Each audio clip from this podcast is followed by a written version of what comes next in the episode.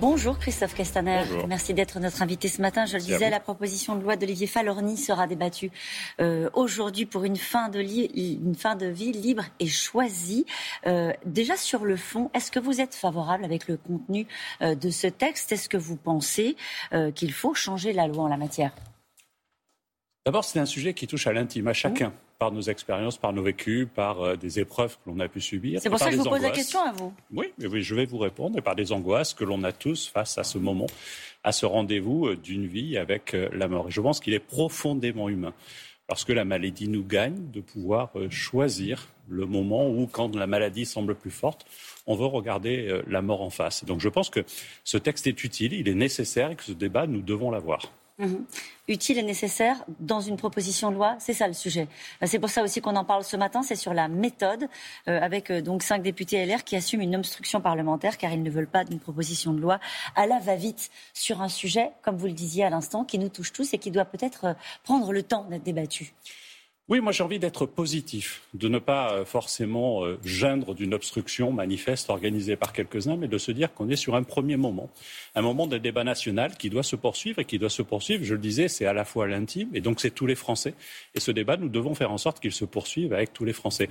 J'ai en tête que, par exemple, toutes les grandes mesures sur ces sujets euh, très sensibles qui ont été prises ont souvent été portées par des candidats à la présidence de la République et ensuite mises en œuvre la peine de mort par euh, François euh, Mitterrand, le mariage pour tous par François Hollande et d'autres exemples pendant le quinquennat, le septennat de Valéry Giscard par exemple. Et donc je pense que, y compris la campagne présidentielle, sera un moment euh, de rencontre avec les Français sur ce sujet-là. Et peut-être que nous aurons la force aussi de trouver dans le peuple français la façon de ne pas stigmatiser, de ne pas opposer. On sait bien que même si c'est une part minoritaire, il y a des gens, souvent pour des raisons religieuses, chez les catholiques en particulier, où ça heurte et ça heurte profondément de parler de ce sujet. Ben, faisons-le, mais de façon la plus apaisée Vous possible. Vous donnez rendez-vous, y compris euh, aux parlementaires de, la majorité qui étaient très enthousiastes à l'idée de légiférer et d'avancer sur ce sujet-là. Vous dites que le gouvernement ne remettra pas à l'ordre du jour avant la fin euh, du quinquennat euh, un projet de loi sur ce sujet-là. Vous dites qu'il faut en débattre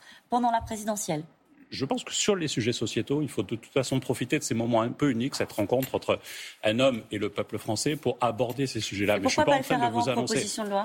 Parce que ce débat, au fond, a besoin aussi d'être porté dans toute la nation auprès de chacune et chacun. Et je pense que c'est un rendez-vous unique, une campagne présidentielle.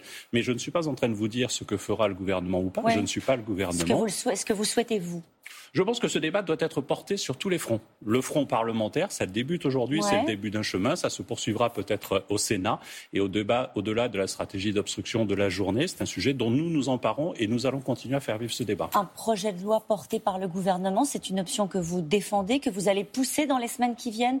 Ou est-ce que, on peut le dire comme ça, on n'a plus le temps? Non, mais je reprends votre première question. Oui. Le fait que justement, c'est, il faut un grand débat national. Et donc, je pense que le gouvernement doit aussi, à travers l'évaluation d'une loi qui a à peine cinq ans aujourd'hui, la loi Claes-Leonetti, où on s'aperçoit que moins de 10% des femmes et des hommes qui sont confrontés à ce rendez-vous avec la mort euh, ont donné des directives anticipées sur cela. Donc, Profitons aussi de ce débat pour faire la promotion d'un texte, évaluons-le, continuons à avancer, mais il n'y a pas de tabou ni de calendrier électoral. Il y a la volonté pour les députés de la République en marche d'avancer sur ce sujet, mais sans opposer, en apaisant. Compris. Mais pardonnez-moi d'être, euh, de, revenir à, la charge. Ça veut dire qu'il y a un calendrier qui est très serré, la parlementaire, jusqu'à la fin euh, du quinquennat. Est-ce qu'un sujet comme celui-ci, vous le considérez comme prioritaire et est-ce qu'il pourrait être porté devant les parlementaires, peut-être par un projet de loi, avant la fin du mandat ou est-ce que ça vous paraît trop court pour un sujet comme celui-ci? D'abord, il y a le temps de la navette parlementaire, c'est long, etc. Moi, je pense que le débat, il est posé. Et il est posé, il traverse la société française. Si le gouvernement voulait l'inscrire, et, je me suis fait écho d'une demande de mon groupe sur ce sujet, euh, je serais évidemment aux côtés du gouvernement pour porter ce débat-là politiquement. On trouverait le temps et en même temps, ça veut dire faire des choix. Moi, dans la prochaine niche de mon groupe, par exemple, j'ai souhaité que le premier test que nous étudions dans la prochaine niche, c'est sur l'égalité économique entre les femmes et les hommes. C'est une loi qui sera unique en Europe et peut-être même dans le monde, où on mettra des quotas de présence féminine dans les états-majors et dans les directions euh, de nos sociétés de plus de 1000 emplois. Qu'est-ce qu'on fait? On la supprime, on en met une autre? C'est toujours un choix extrêmement difficile. Vous en avez déjà parlé avec le président?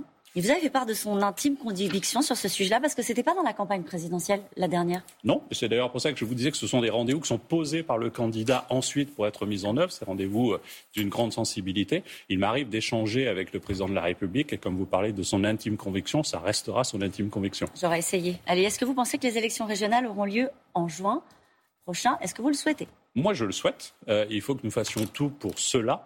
Mais vous savez, ceux qui organisent les élections, ce sont euh, non pas les candidats, les partis politiques que les présidents de groupe, ce sont les maires dans notre pays. Je l'ai été pendant de longues années dans ma commune de Fort-Calquier, dans les Alpes de Haute-Provence, euh, et je sais la difficulté de l'exercice. Donc, je souhaite qu'elles aient lieu, mais je souhaite surtout qu'on prenne aussi l'écho et l'écoute des maires de France pour voir s'ils se sentent en capacité d'organiser les élections dans des conditions sanitaires qui protègent les Français. Mhm. Le 6 avril 2016, Emmanuel Macron lançait En marche pour conquérir euh, la présidentielle. Euh, cinq ans après, euh, vous n'avez pas franchement réinventé la manière de faire de la politique à la République En marche. Est-ce que c'est l'un de vos regrets? Je pense qu'on a réinventé la manière de faire la politique quand on fait du dépassement politique. J'ai passé trois années dans un gouvernement qui était présidé par un homme qui n'avait pas fait campagne avec nous, Édouard Philippe, qui venait d'un camp différent du mien. Et j'ai beaucoup appris et j'ai eu grand plaisir à servir le pays à ses côtés et aux côtés du président de la République. Le dépassement politique, c'est quelque chose de fondamental auquel ni vous ni moi ne croyons avant la capacité portée par Emmanuel Macron de la mettre en œuvre. Qu'est-ce que la République en marche a raté Quand on regarde les sondages pour les régionales, puisqu'on parlait de cela, on a le sentiment que l'implantation locale, ça n'a pas fonctionné. C'est un élément des sujets sur lequel on a raté quelque chose. On a une grande faiblesse. On n'a pas réussi cet enracinement-là. Ensuite, c'est un parti politique jeune et il faut du temps aussi pour euh, construire cet enracinement. Christophe Castaner, est-ce que vous attendez une sanction électorale euh, aux prochaines régionales liée à la gestion de la crise sanitaire? Non. Non? Non, je ne crois pas, parce que quand vous interrogez les Français sur ces sujets, vous évoquiez les sondages, les premières priorités qu'ils donnent à leur choix pour euh, l'exécutif régional sont les sujets de l'environnement. Et ça tombe bien, nous sommes au moment où je vous parle au cœur d'un travail important sur une loi liée au climat et, à la résilience. Et puis ensuite, ils mettent la question de la sécurité. Ils mettent pas la question de la gestion de la crise sanitaire parmi vous les premières raisons. Vous pensez que ça n'aura pas pris sur l'humeur du pays pour les prochaines échéances, savoir les, régionales ou même euh, la présidentielle? Je pense que les Français ne sont pas totalement idiots et qui savent que le cas de travail que mène l'État avec les collectivités locales a sa force et a des faiblesses. Et ils pensent objectivement que ceux qui aujourd'hui passent leur temps à donner des leçons souvent contradictoires par rapport à ce qu'ils ont déclaré la veille ne feraient certainement pas mieux que ceux qui passent leur temps à condamner. Vous savez, il faut faire confiance aux Français. Moi, je fais confiance aux Français. Hum. Euh, un mot sur Édouard Philippe. Loyal, absolument loyal, libre, absolument libre. Est-ce que vous avez un doute sur la loyauté d'Édouard Philippe? Ni sur sa loyauté, ni sur sa liberté. donc ça veut dire qu'il y a un sujet. Mais attendez, c'est formidable d'être libre.